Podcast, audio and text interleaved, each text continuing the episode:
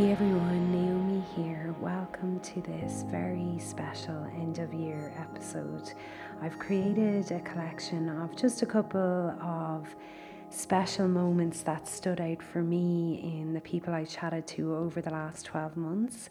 And they traverse themes of change, facing trauma and adversity, and then inspiration for when maybe we feel like we're having a hard time or we're going through maybe a rough patch and you know hearing stories from others about how they navigated change how they faced setbacks or uh, challenges in their own lives and how they got through it and came out the other side. So that's uh, the themes for this special episode.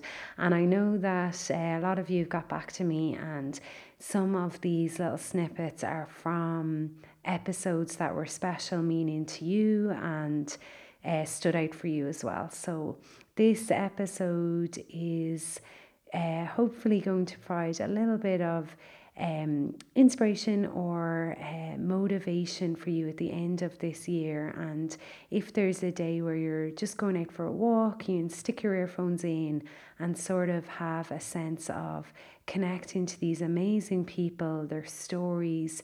And then if you ever want to listen to the episodes, if you miss some of them, you can always go to my website, elementsyoga.ie, and catch the original episodes there. Um, thank you so much to everyone who's been listening this year and supporting this little uh, beginning adventure of mine. And let's just see where it all brings us in 2020. And uh, I'm excited. I'm excited for what is to come. So, thank you again for listening, and I hope you have a peaceful, wonderful holiday period. And uh, yeah, we'll connect again in the new year. My my background really is in international development and that space of um, working with N- the NGO sector, okay. the non-governmental organisation sector, and then kind of social movements behind that. And the more and more I got into that and looking at kind of how do you affect change, I realized there's two different strands of that. There's the internal landscape of what's happening inside yourself, and then there's the external of like how do you want to affect change in the world. And my former paradigm of the way I approached it was very much of looking outwards. Like the problem's over there and I can help fix that problem. And then I suppose the more experience I had and the more uh, I saw it in the world is like we can't fix the problems outside unless we address the problems inside us or the life inside of uh, the aliveness inside us.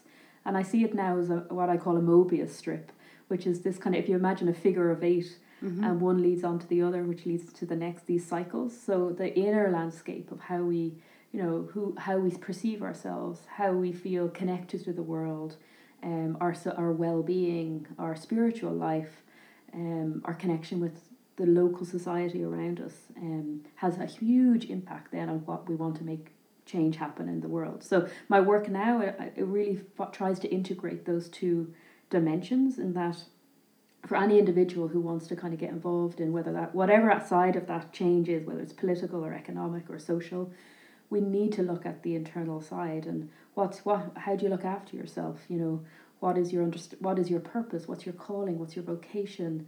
Um, and then all the div- tools and practices um, that help sustain that. And that's really how i got into yoga myself. Like yeah. i was literally on burnout territory okay. and i realized if i don't do something about caring for this i won't be able to have an impact in the world. Um, and then I just started seeing that everywhere, you know.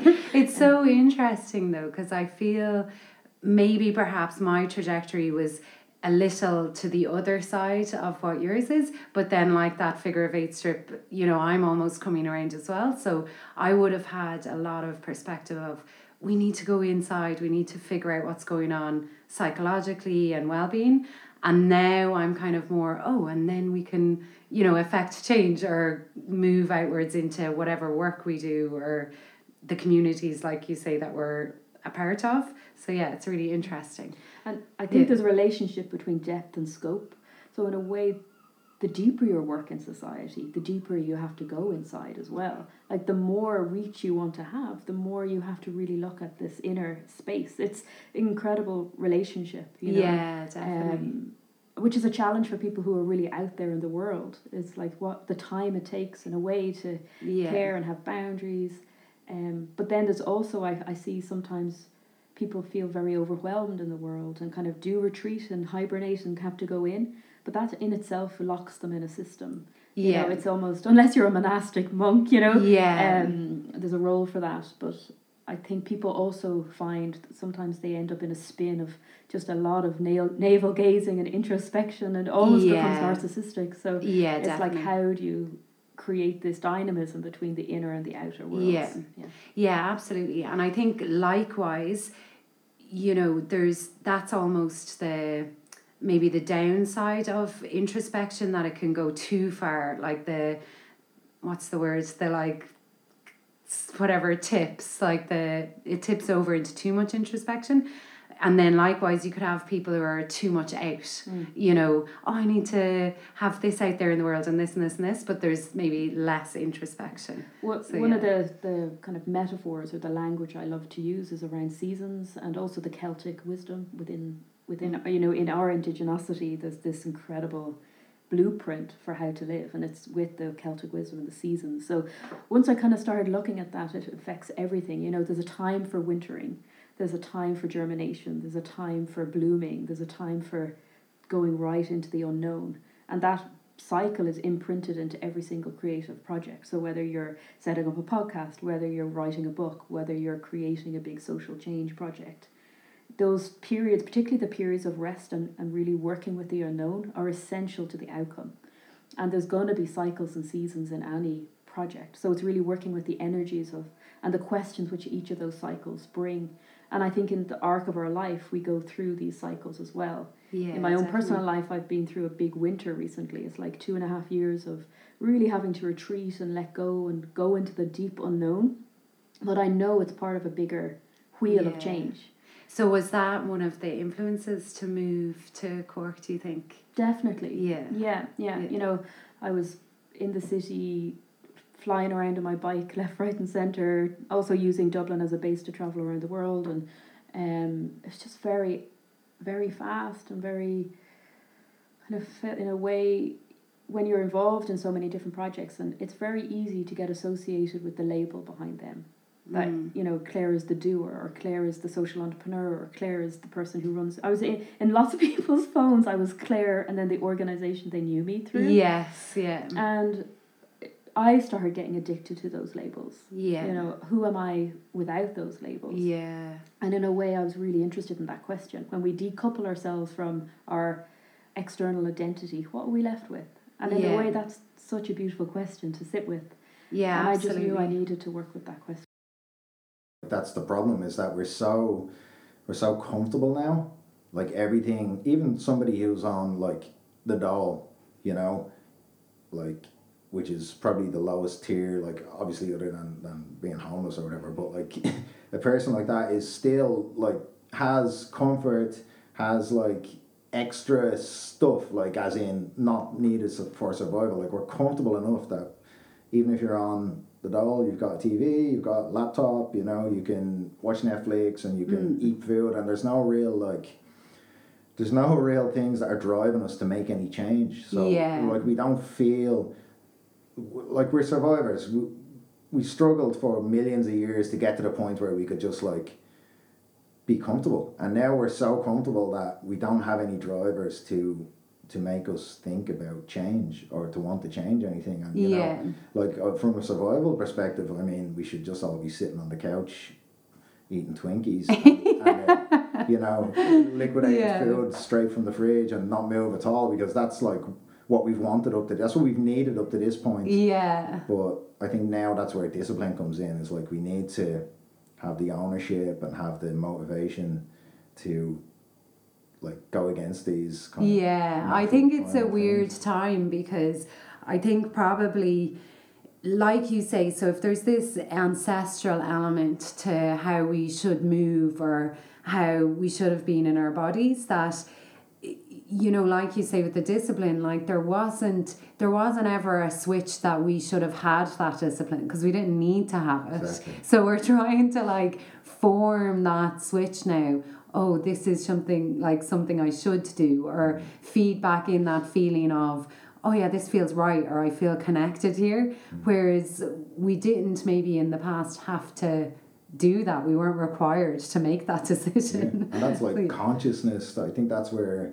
like the elevated consciousness comes in, and the spiritual aspect of it is so useful, as in rising above like our logical thought and just our base instincts, but like thinking on a higher level of, you know, doing good for the world, doing good for ourselves. Like if we do good for ourselves, we are doing good for the world. Yeah, you know. yeah. Um, and kind of elevating your viewpoint a little bit and looking at the battlefield from like ten thousand feet or whatever and and looking at your part in in how you play it out you know Yeah. because from a survival aspect yeah you're doing great but yeah you know what I mean like if you want to Well, I feel like the difference is there. Then, like, you know, we've we've mastered maybe survival. Like we've got that down. Like we have our food and we have mm-hmm. all these things, and the the added element is perhaps that's lost is we haven't mastered thriving. Mm. Like you know that flourishing feeling of you know there's physical repercussions to not moving naturally or bringing our body through all these different ways to move and then the the mental and emotional repercussions of not experiencing like a challenge or not being sort of pushed to go outside in the elements of nature against certain Yeah. you know obstacles or anything like that. And that doesn't just have a physical effect. Like that you know leads to depression or sadness or sort of a, a sense of connection to yourself like you say. So it's you know that maybe needs to get more into our everyday psyche of okay it's not just survival i need to do here yeah yeah yeah. I think uh, you know the book Tribe, um, uh, like the, the author of that I can't remember. Is it Johan Harari wrote that? Anyway, he says um, mankind is happiest when we're part of a small group struggling for survival. An essential part of a small group struggling for survival. And there's a couple of elements that like being essential to the group, that's important. We don't have a tribe anymore, you know. The small group thing is important because we have like so many friends now on Facebook, but we don't actually have any friends. yeah You know what I mean? Um, and struggling for survival, I think that like struggle part of it is super important as well. It's like we, we need those things to drive us on, you know. And if like we don't have a struggle now essentially, but the struggle is becoming like more elevated. Like it's a it's a consciousness struggle now. So people that are not like thinking about these things are the ones that are going to decline, you know. And that's what you see. I, I see things like the gap getting wider and wider between people who are like hashtag woke Yeah. and people who are not if you want to put it that way like people who are like pushing in one direction as in trying to better themselves be better aware of other people improve relationships all that stuff and then people who are like degenerating in the opposite direction Yeah. and I see there's a the gap is getting wider and wider and wider Yeah, you know it's interesting, you know, that you say that gap because it's kind of like how people would have looked at like economic wealth, and you might have markers or indicators to okay, we have a top one percent, and then you know the rest. You know, maybe there's like another scale we could put on it, like the top percent of people who've realized what the point of life is and then everyone else. And it's like i suppose what like i feel personally is say through climbing or outdoor activities i think that brought to the fore very clearly you know say if you're involved in a physical task or there's different things to navigate when you're climbing say like a rock climb for instance there might be oh i'm getting frustrated here and then i have to try and relax that down so i can focus on how to make the next move or whatever it is. I always felt like in the yoga realm there's a purpose for that and there's a point to meditating and breathing practices and I definitely follow all of that stuff but I feel what say something like rock climbing can give or an outdoor activity is I'm not you know out of my own inner being. I'm not creating a challenge. Like a challenge is there for me and I have to navigate it. And that's sometimes what I feel like people miss. Like there's no there's no outside stimulus saying oh, like I have to figure this out and get through it. So, you know, there's no marker there for people to say, oh, well, like they could literally just avoid that if they don't Yeah. want to. So it's interesting. And a lot of people have that attitude now. It's Yeah. like, oh, cold water swimming, why the hell would I do that? Like, you know? Yeah, Or even yeah. like some people are like that about sport or, or any kind of physical activity. It's like, Yeah. I don't have to, why would I? Yeah, And like, they're not wrong, yeah. but eh, I don't know how that's going to work out for them in older life. You know? This Yeah. is the problem is that we're seeing people's health decline and like, you know, the, the obesity epidemic, diabetes, it's just, this stuff is getting out of control now, you know? Yeah. Kids, like, we shouldn't be seeing kids under 10 with, with uh, type 2 diabetes. Yeah, It's like- definitely. it's crazy. But that attitude, yeah, it's, it's and like I suppose a lot of that stuff is probably conditioning and education. Is like, if you want to be successful, you know, you just have to make money and you know buy a house and like that's it. You know, have kids or whatever the the you know Well, it's interesting because it's yeah, it's the value system of the culture and the tribes of people around you. If everyone around you values get your job and make enough money to buy your nice house, you are immediately want to belong to your family or your friends or your community. Mm-hmm. So you're immediately almost subconsciously diverted to thinking, oh well, that's the thing I need to do to get to be part of this community. So that's the thing I will do. And that's where people then they tick all those boxes and they realize, oh wait, there there was a value missing. Like no one told me about personal well being Yeah. or Absolutely. you know, or emotional connection to my friends and family. And you know, you had that awakening and you went on your you know, your personal trip to Peru and you changed up your physical regimes because you felt maybe there was a need or a call for that.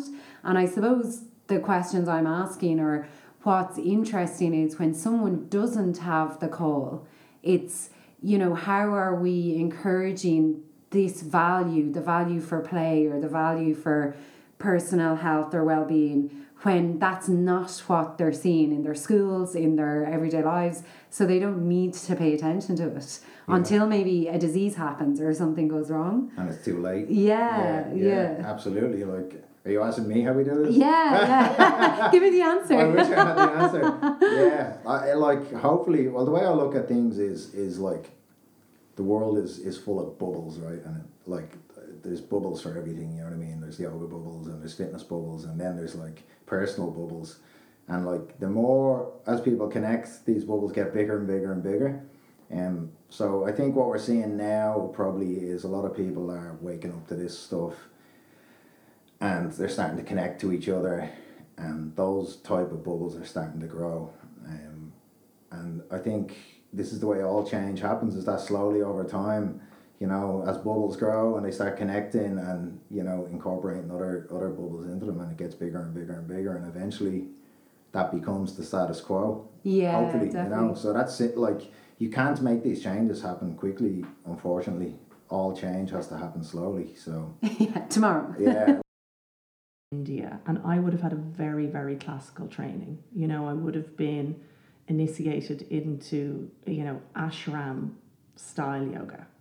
Is that Um, where you went first to train? Pretty, and it wasn't training. It was just uh, I wanted to go to India because I was Yeah. really into yoga. Yeah. You know, so that's where I went, and I was reading books uh, by. Um, it was a Shivananda ashram, but it's a very, very little one up in the Himalaya. Um, so it was quite, it wasn't as strict and regimented as some of the other ones, but it was still very strict and regimented, you know. Um, and it was amazing, and it was a fantastic cornerstone to practice with. And then the trajectory of teachers that I worked with or worked under would have come from very classical traditional lineages. And that worked for a really long time for me um, until I, my body changed, until I became pregnant. That was the first big uh, phenomena in my body. I'm like, oh, this is amazing because I'm in a really body affirmative practice and body centered practice. Yet there was nothing available to me. And the only kind of headline I'd ever been given in the, you know, I suppose I was about where would I have been? About eight years practicing yoga. The only modification I'd been given and as a woman in a yoga class was don't do inversions when you have your period. That was rule one and only. Yeah, yeah. So I was like, oh, okay, I won't. But lots of women didn't pay attention to that, and lots of women stopped menstruating, and they saw it as a kind of a boon because they could practice continually. And all of the practices that were very much on trend at the time were, you know, Ashtanga Vinyasa and strong, regular, uh, early morning, vigorous, um, kind of athletic, nearly. strict. Yeah, yeah. strict. That was the kind of the feeling. Okay, it was yeah. strict. It was control. It was not translating massively well into any other area of your life other than that's the practice. And if you're a yogi, that's what you do. Yeah. So I had a moment when I uh, was in a, a big training over in the UK with my teacher at the time, and I had had two babies, and I had just left my youngest to go to the training, and I was still feeding her, and I got one maybe of maybe two or three of my first periods after birth. And we were talking about Swara Yoga and Swara Yoga cycle of the cycles of life. You know, when we spent, I'm exaggerating, but it felt like three days on the right nostril and three days on the left nostril. Like, are you kidding me? Are we still talking about the right nostril? and the foot that lands to the floor in the morning to express the dominant nostril, and the foot that walks out the door in the morning to express the dominant nostril, and how you harness the energy of the dominant nostril, and on and on and on and on. We went into cycles and cycles. And I sat there and I went, when's he going to mention the menstrual cycle? And literally, there was 100 people in the room, and 98 of them were women, maybe 96. It was lit a sprinkling of men. So I stood up and I said, uh, What about the menstrual cycle? And I said, I am definitely more intuitive before I bleed. I am definitely more sensitive. I am definitely more attuned to something. And I'm not quite sure what it is, but it's there. And I watched as I spoke all these heads nodding in the room, all these women going, Yeah, yeah, yeah, yeah, yeah, yeah, yeah, yeah, yeah. And I said, I'm definitely more energized at different times of the cycle. And this was just my own observation. And my teacher at the time, who came from a lineage of 4,000 year old lineage, they could trace the lineage for 4,000 years exclusively, as far as they were concerned, men only lineage. This kind of patriarchal, you couldn't get more old school patriarchy if you went out to Royal Dublin golf course and tried to find an older boys' club.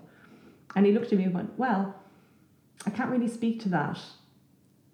Um, other than to say classically, you know, you ovulate on the full moon and you bleed on the black moon if you know if you're really living in, in, in harmony with nature. And I and I kind of I was like okay.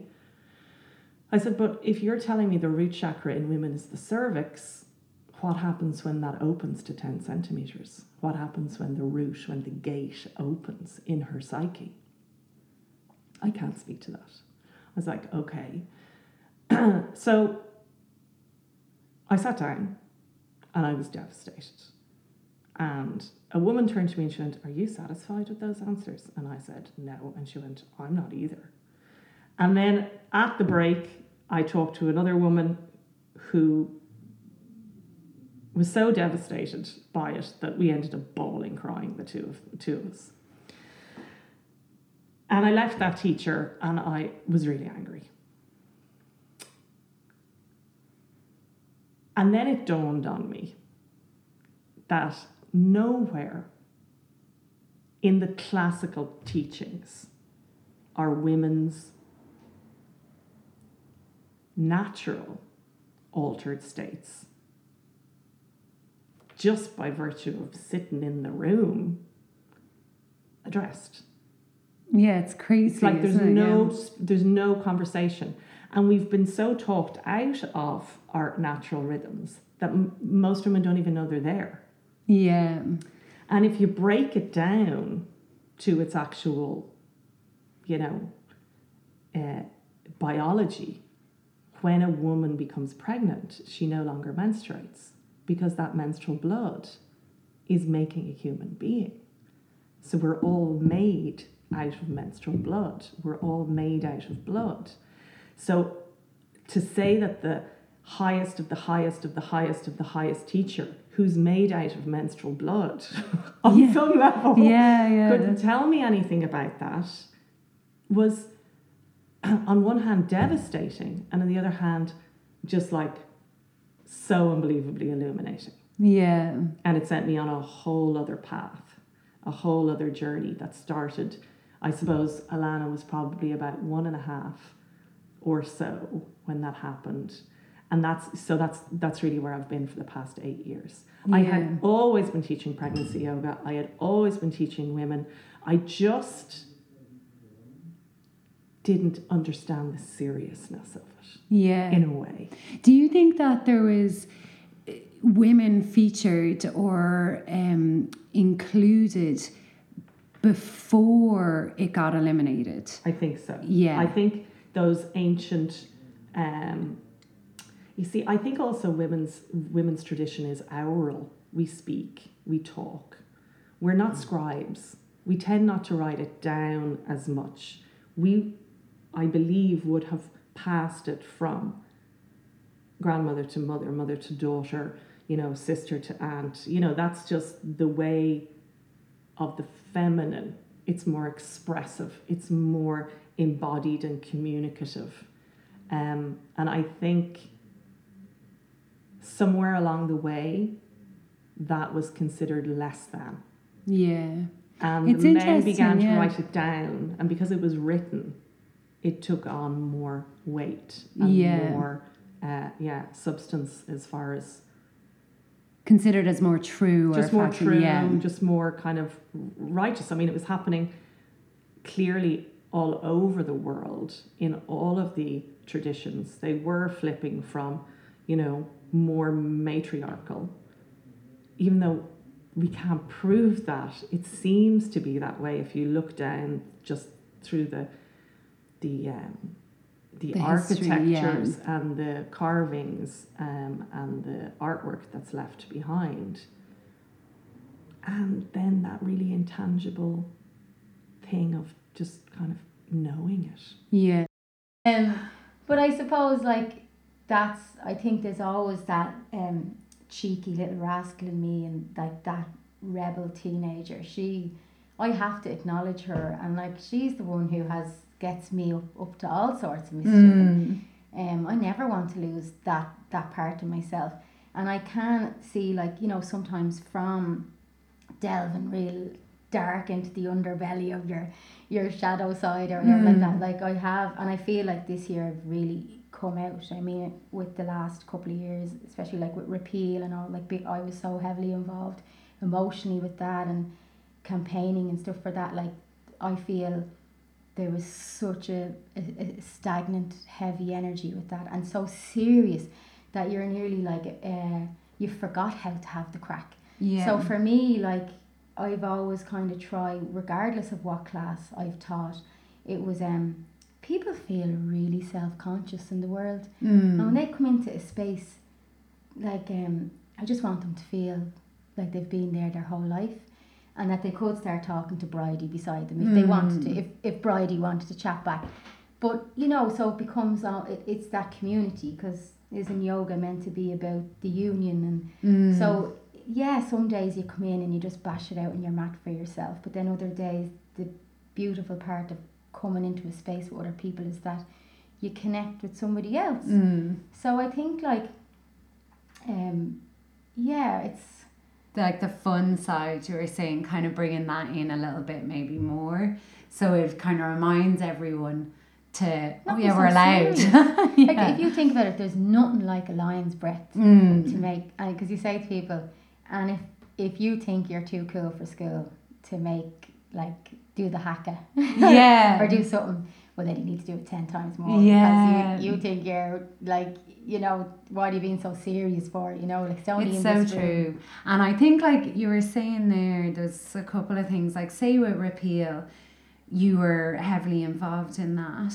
Um like we'll go back to in a moment like you know how that came about and that but say that was the referendum, you know, the decision was to legalize or to maintain um, a non legalizing of the abortion uh, mm. laws in Ireland. Like you were mentioning there, that it felt like it got very serious and heavy, and then you mm. were emotionally involved. It's interesting, like how it's the same in yoga. Like, how can we maintain an awareness or evolution of change for ourselves or transformation that on a certain level we want to integrate with um like feeling and being involved but then like the shadow side we don't want to drag it too much down into the depths of now we almost feel like we're so serious like life is depressing now yeah you know that kind of way and like after your involvement with it, like how did you start to bring back in? You know, life can be fun and mm. easy going, and it's not maybe a big fight. Like, how was that process for you? I I think I'm only even still because yeah, yeah. I just got a massive wave of emotion there. Um, I would think that um, because we live in in a country that um, women haven't been supported, and not even just women. Like I mean, look at how far even with the the gay marriage as well. Like mm. that was mm. a huge turning point as well. So it's not just women, but I suppose on this point it was it was like um, people's reproductive rights, and um, and I think just the lack of care for people, like regardless of why they needed to have an abortion and it was so many people having an opinion and mm. being so cruel about it and it's like yeah that's that might not be your choice but you don't know what's gone on in that person's yeah. life and regardless of what their story is that's their story and um, compassion like i said at the seat of all my practices is compassion mm. and i think that that was just there was just so much fear and pain again the fear in there for like that would we not get this support, this support, this healthcare in um that was so badly needed because it wasn't going to stop. You know, like it's mm. um women were people were still crossing the waters wherever they needed to go. Um, and I think it took an awful long time. Like I even think my whole body just kind of even broke down with that. It took months and I and my uh, my hair just wasn't even it went lost. All the um gorgeous big curls. That I had massive long curly hair down to like my mid shoulders and it just everything was dying.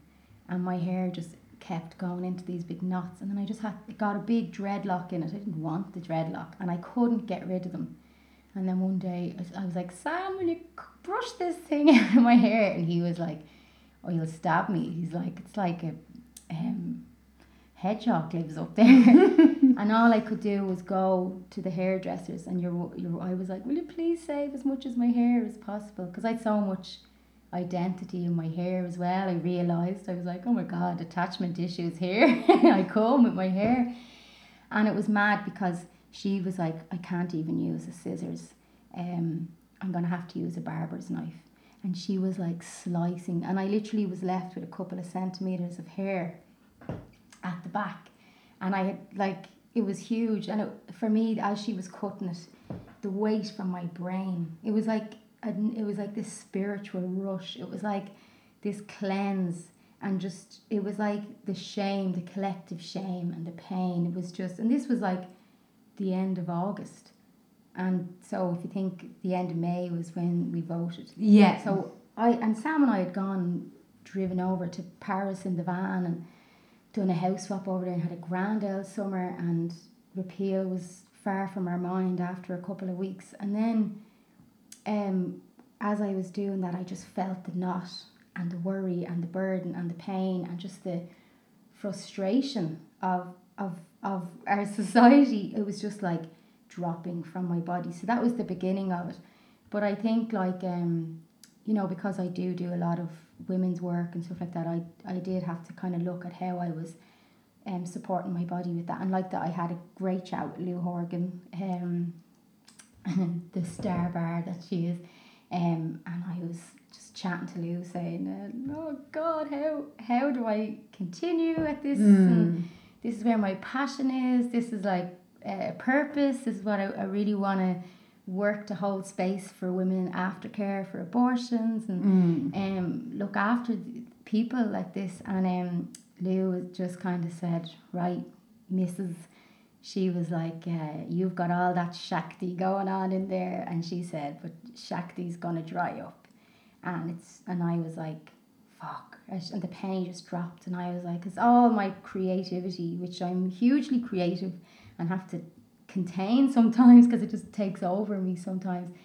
She was like, Kitty, it's at this point now. You put one out, one back in, and I was like, what? And I was saying, Jesus, if I'm really honest, it's probably twenty out, maybe thirty out, and if I'm lucky, one back in and and it was a huge penny drop. So um, yeah, I kind of got to the end of the year, and uh, yeah, my body wasn't in good shape, and I was just it was still grieving and And how Um, did that feel? Was it in a way that you felt like physically tense, lethargic? just like in a vice like yeah. the anxiety. Like I'd be on and off with an anxiety relationship, um, quite often, and I noticed that if it was like if my, um, self compassion, like if I'm just given putting out, out, out all the time, and if there was nothing coming back, but then like sometimes I would notice I was keeping myself busy because uh, busy is much easier Yeah. than sitting with the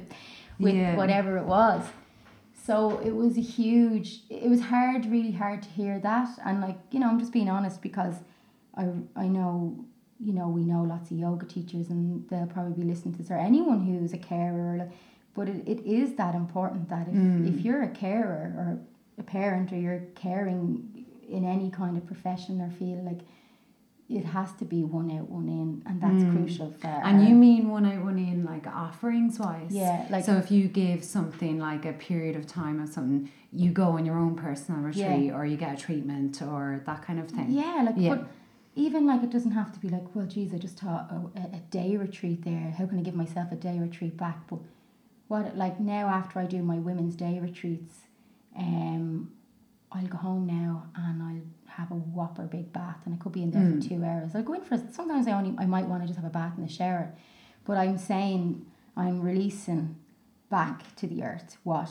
um, isn't mine and I'm releasing what I no longer need and um, but that took a while because I think I used to just come home and be be so wrecked and also I saw then and what I had to look at hugely um I'd nothing left for Sam so I'd nothing left Yeah. for me and Yeah.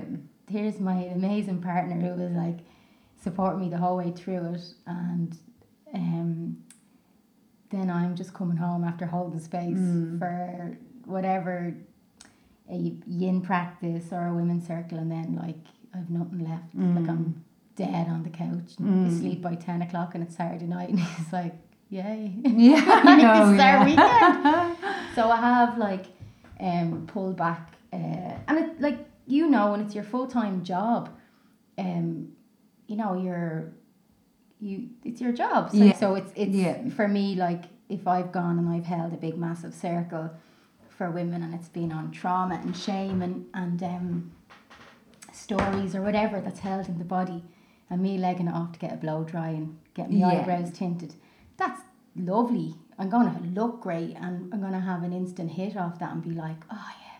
But I'm talking about um, something to kind of clear, clear, Yeah. clear my own, um, my own universe Mm. and um, give it back, give it back to the, to wherever The it needs to go. Yeah, Yeah. totally Yeah. back to the ma. And Yeah. um, so I think you know that's that's a, a big you know we see we hear self care now bantered about more like words probably in the wellness industry. It's Mm. like self care this self and people use self care for everything now. I read something recently and it was like that that you know we almost associate self-care literally like what you're saying with like getting our nails done or Yeah, you know pampering, it is that's lovely but it's it, the post was kind of That's saying that external work. Exactly, and it was kind of saying that you know, and I've had this experience myself that the real self care, that, like you're saying, kind of clearing out your own psyche or making sure you're not internalizing anything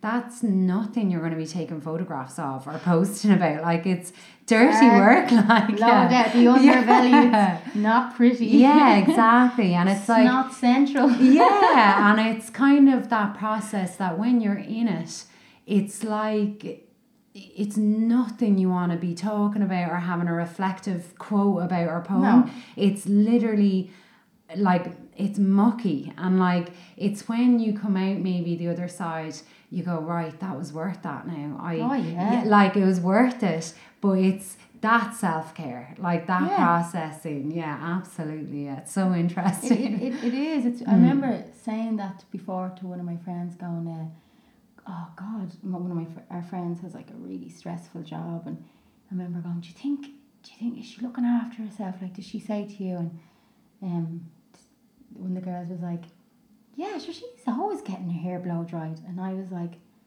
yeah, but what about what's going on about the feelings? Yeah, like, that's yeah. a really stressful job. Like, mm. who, who's looking after her after she looks after all these people? And I think, you know, because we're not conditioned to be told, like, um, it's like go and treat yourself. Yeah, definitely go and treat yourself. But you know, I would definitely be at the point now where sometimes I'm like, me roots are down to me eyebrows or like um but I'll always have the money for uh my kinesiology session. Yeah. I will never pick um going for a massage well going for like dinner or something, yeah. Yeah, I I would never not have the money for that because for yeah. me it's crucial to my um existence in the world and me like surviving because mm. um like I think that's the thing I was somebody said to me there a few weeks ago we were just having a chat and they were like well do you feel like you're surviving life or thriving in mm. life say like years ago before you started studying kinesiology or even yoga what started to draw you like why were you interested in the healing professions or the body or this kind of world? I always had some sort of an, an interest, just kind of a vague interest, and I think a lot of people do. And I remember the first book I ever read was by Caroline, some people call her Caroline Myss or Caroline Miss, Anatomy of the Spirit. Was probably in my 20s. My sister bought it. Um, and it's a fascinating book because it, she has great case studies about you know how, how she can kind of perceive illness in people's bodies or, or, or imbalance and, and the effect that that's having at a subtle body level, you know, on things like chakras or senses of personal empowerment, and then how that sits into their physical bodies. So th- there was that interest. And then I was living in Australia. I lived there for about four and a half years, and uh, I I lived with someone who was training to be a yoga teacher and an acupuncturist, and I got to know sort of all of their friends. Um, and I also had another friend who got me to come to a yoga class in a surf club, and um, it was round and it was like a mixed level Ashtanga class. I had no idea what was going on, like not a clue. And there was a guy up in this like bound headstand thing at the end, and I was kind of lying down looking over, going like, "What am I even doing here?" And so I, I kind of left it for a while, but I, I knew there had to be something else. I worked in IT, and I just felt this lack of a sense of any connection to anything much, which I think would could only come because I wasn't in Dublin. So I was away from my family. I was away from all my kind of security, if you like, and uh, and that made me start looking for for a way to kind of anchor myself. Um, and I started going to a yoga class, a really gentle yoga class, a really simple class, um, and and I had a, a quite a bit of stress going on at the time. Kind of personal stuff was coming up, and just the the place I went to yoga became this kind of like a little refuge. I'd walk in and they'd have kind of music that had birds tweeting in the background. Um, and I just started to notice I'd go in there, I'd, I'd lie down, I'd not do all that much, and I'd feel really good afterwards, even in the middle of all the stuff that wasn't so good. Uh, and the teacher was lovely. She gave really simple things to do. I remember she gave us a sheet one time of, you know, things to try between your classes. And one of them was like, check your breath every time you stop at a traffic light. So I did, and I started to realize like I was holding my breath a lot of the time, and I was really tense in my body a lot of the time. Um, so that was what got me to yoga. And I was kind of looking around then to see, you know, I was trying kind of, I did a few short massage courses and things like that. And then through a kind of series of events, I, I went to a kinesiologist. And if I'm being really honest, I didn't think much of it the first time I went. I kind of thought, oh, well, that's a bit now, it's a bit far out for me. uh, but the day after I'd been with her, something that structurally had been causing me a lot of difficulty, I had really bad um, jaw problems, like really bad it was just gone. And she didn't touch my jaw. She didn't lay a finger on it. But what we did go into was all the places that I had bitten down on kind of my own wisdom, really, and pushed it away and wasn't listening to, to what was really going on for me. And I was getting increasingly frustrated by it. Um, and so that, I mean, really, it was such an overnight change that I kind of thought, okay, need really need to listen to this. And when you, um, you know, so there was the obvious structural change with you felt in your jaw, wow, that's, you know, freed up a little bit. Mm. Did you feel a sense of connection to an ability to tap into those aspects of your wisdom that you felt you'd maybe not listened to or avoided a little bit? Did that happen at the same time or was that a little bit later or even in even in the days following because uh, the same woman, the, the, this kinesiologist, she rang me and she's she said, look, just by the way, I'm going to be doing a one day course, kind of beginner's course in this, in a couple of weeks' time, and it, it was a weekend and a Saturday, I think. And my initial response was, oh God, I'm not going to give up a Saturday to do that. And then something just came in and said, hang on a minute, like just break this pattern. And so I went. Um, and it was just another layer of kind of being able to connect into and acknowledge acknowledge what was happening for me internally and the extent to which I was kind of overlooking a lot of my responses a lot of the time. Yeah. Um, so, and yeah. this is still when you were in Australia, was mm. it? And was that showing up for you? Was it how you felt in work or relationships or just in general? You felt, you know, oh, I need to realign something here, or was it, you know, was mm. there something more focused? It was there were a couple of things. I think there was there was quite a general pattern for me of, of kind of just try kind of managing my environment, I suppose, and giving the right answer, you know, um, instead of ever just putting my hand up and saying, this isn't working for me, or I'd like to change that, or you know, I, I wasn't really acknowledging myself a lot of the time. So that that only really started to show up, I think, once I was away and, and not just in all my habitual patterns yes, and you know yeah. going out drinking and all that sort of stuff because like my life had changed a lot um, so the more I was kind of just listening to whatever was going on for me, the more I could see that like I was in a job that I wasn't finding particularly satisfying. Um, I had a whole lot of interest in in things that that I hadn't really looked into before. You know, kind of just different just being out in, in nature more and and then also sort of that question of like what's it all about and, and what does fulfill me? What do i want? Because i had worked in it for years and it was fine. Mm. it was fine and i was doing well in it and i was you know it, the, the, the people i worked with were nice but i was it just didn't feel like there was that much in it for me. It, i didn't feel it didn't feel particularly satisfactory and i remember one day talking to a guy i worked with a couple of guys i worked with actually and they were very animatedly discussing an article they'd read in a magazine, and it was a, a technical thing. They were so excited by it.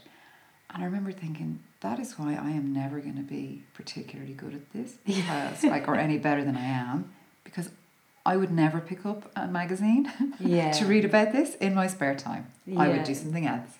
And and you know that like that's that's a red flag because also there just wasn't enough else going on outside of kind of work and, and, and you know a nice social life but I just wasn't feeling very very fulfilled or sort of connected. Yeah. No it makes loads of sense and I think that moment or you know that period of time where you're navigating to oh what do I actually want? I think it's it's really tricky. Like it's really difficult to start to tune in and kind of go, oh, I don't have to ask permission. I'm an adult now, and mm. you know, I don't have to wait till someone says it's okay, you're allowed, or any of these things. And then that can feel, I think, for a lot of people, um, like we were talking about the discomfort, that there can be a resistance and go, oh, fuck it, I'll just stay in this job. like, Yes. It's too much hassle. Completely. Oh, look, I tried it. Yeah. I tried it. And, uh, and, and I suppose it depends because some people sort of feel, well, you know, if their, their, their job must be something that's deeply fulfilling. And not necessarily. You know, because I, I think this is something that our, our, our culture and society now promotes is that, oh, we should we should all be doing something that's amazing and we love.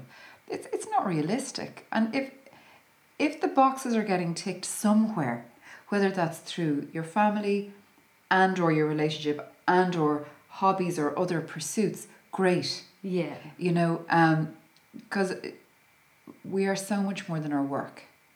And as long as we're finding a sense of connection to ourselves, and I think couldn't that be enough, you know? Like, Mm. So I realized, yeah, I'd been on this uh, trajectory of linear achievement, um, and I needed to slow down and listen to kind of the wounded parts of myself, and particularly this feminine part that I really hadn't paid any attention to. Mm.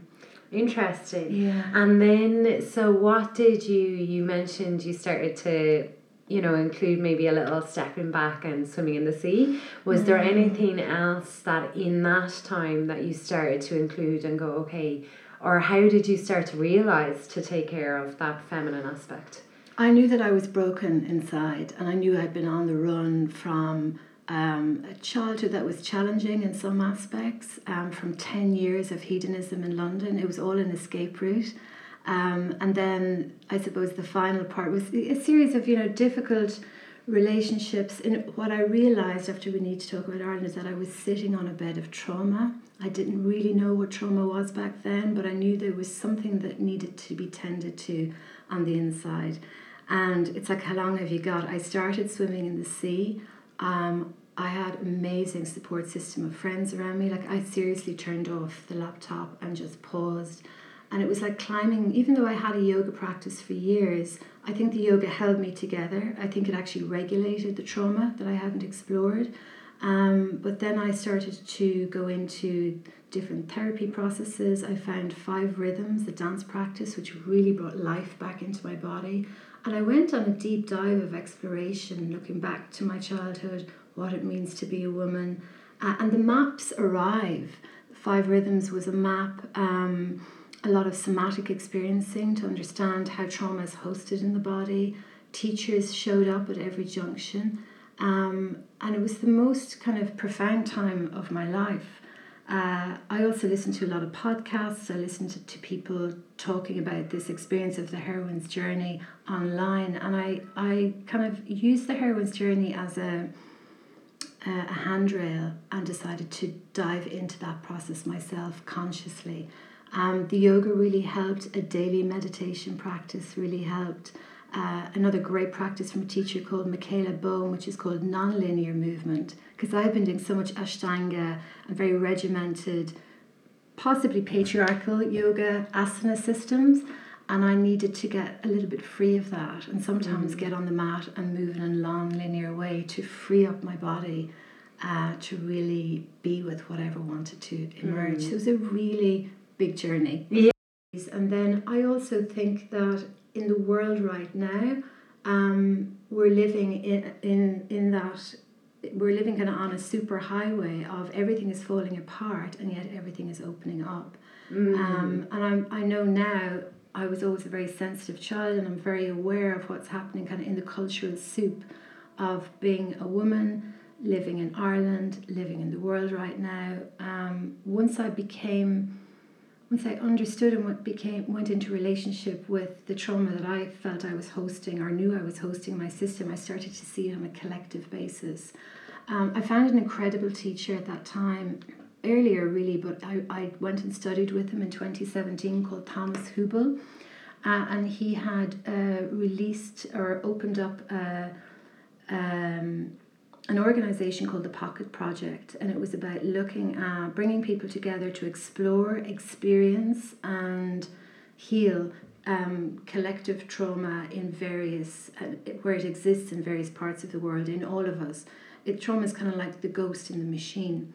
Um, and I went to Jerusalem and I underwent a series of trainings across a year with 150 other international people from around the world who were all um, kind of of the same um, inclination as me. I met incredible people. And it was good to get out of Ireland. In a way, I joke about it sometimes and say I felt like Johnny Logan in the Trauma Olympics, like talking about what or what the particular color of trauma is collectively in Ireland. But to be with people from um, you know Israeli backgrounds, Palestinian backgrounds, women from the Congo, um, people who'd fought in uh, Vietnam and to see how these pockets of trauma get hidden in the collective and we, we mm. do everything to avoid it. So the Pocket Project was about shining light, like creating pockets of luminosity um, in, in those parts of the world where, or in the parts of ourselves where, where trauma is hidden. Once you shine a light on trauma, it can't survive. Mm. It's a little bit like when Brene Brown talks about shame in the Petri dish um, when you put empathy in the petri dish beside shame, shame can't survive. Mm. And it's kind of similar with trauma. Once you work, the thing with trauma is that it has to be healed in relationship with someone. We can't do it on ourselves. Mm. If we dive down there on our own, it's like deep sea diving without an oxygen tank. Mm. Um, when we can process or meet our trauma in relation to the other, um, and then in a large group like that, and in a place like Jerusalem, which you know the first time I went to the Wailing Wall and went into the old city of Jerusalem, it's it's like the epicenter of world trauma right mm. there, with armies everywhere. And for the listeners, maybe um, like what if you were to give a definition of what trauma is, or like a little synopsis maybe of what you understand trauma to be, like how would you describe it? I know for me, it was something hosted deep inside me that I did everything I could to avoid. And when in a safe environment and contained environment, I felt the courage to look at it, it actually lives in our nervous system. Mm. So I think you can feel it as a tremor in the nervous system. Um, some people experience it where um, we can't kind of stay with it. So our brain flips onto the next thing, or the brain gets really busy. Therapeutically, that's called flooding. Um, and I, I do think that all of us host trauma, but some are more, some aspects are more advanced than others. It travels generationally, that's been proven in science now. They're looking at three and fourth generation with mice, for example, where the trauma continues to live wow. from one generation yeah. to the next. So, I mean, it made sense to me when you come from a country that's been colonized, that's gone through famine, that's been colonized by the Catholic Church, and in a woman's body, there's going to be something going on in there that has um, what what we now call trauma.